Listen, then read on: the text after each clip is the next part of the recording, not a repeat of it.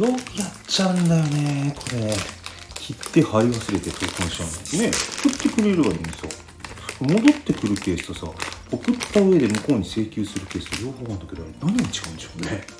セイラジさん収録始まってるよ。何 なんだよ。セイラジ関東セイラジさんはーいセーラー G です。で何？今のさっきの話続き教えてよセーラーさん。いやいやまたやっちゃったのよ。あれ？切って貼り忘れ？皆さんよくやりませんか？で貼り忘れて。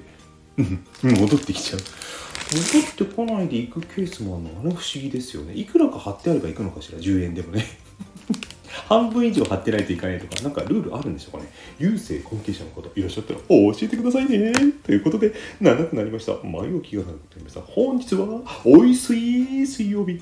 あれ聖来さんまたおやつ。だってさポストがさコンビニの前になるんだも。ん そしたらさ普通行くでしょ。行くでしょ。だって暑いんだも。んねこんな暑い中さポスト10日に行ったらね留学に負けますよ。で何買ってきたの？今回は？北海道産練乳のいちご氷バーバーです。棒棒だよ棒。うん。あ吹きないと言った。いただきます。うん。これ。なんでさこのいちごとミルクって。この相性たるやですね。めちゃくちゃうまい。写真もうまそうでしたけどね。ほぼ写真通り。あ写真撮って忘れた。まあいっか。食べかけの写真見てもみんなね嬉しくないですもんね。これ美味しいですよ。期待通りとか期待以上でしたねこれは。うん。何が美味しいかっていうと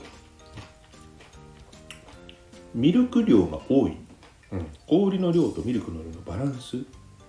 この外側コーティングしているミルクの他に中にもなんか入ってるんですよ。ねっちょりした練乳みたいなやつが。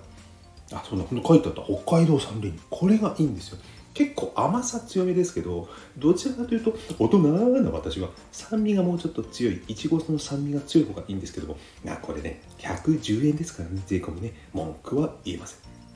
ということで今回紹介させていただいたのはこれオリジナルなんでしょうか？ファミマル。ファミリーマートで買ったいちご氷バーでした。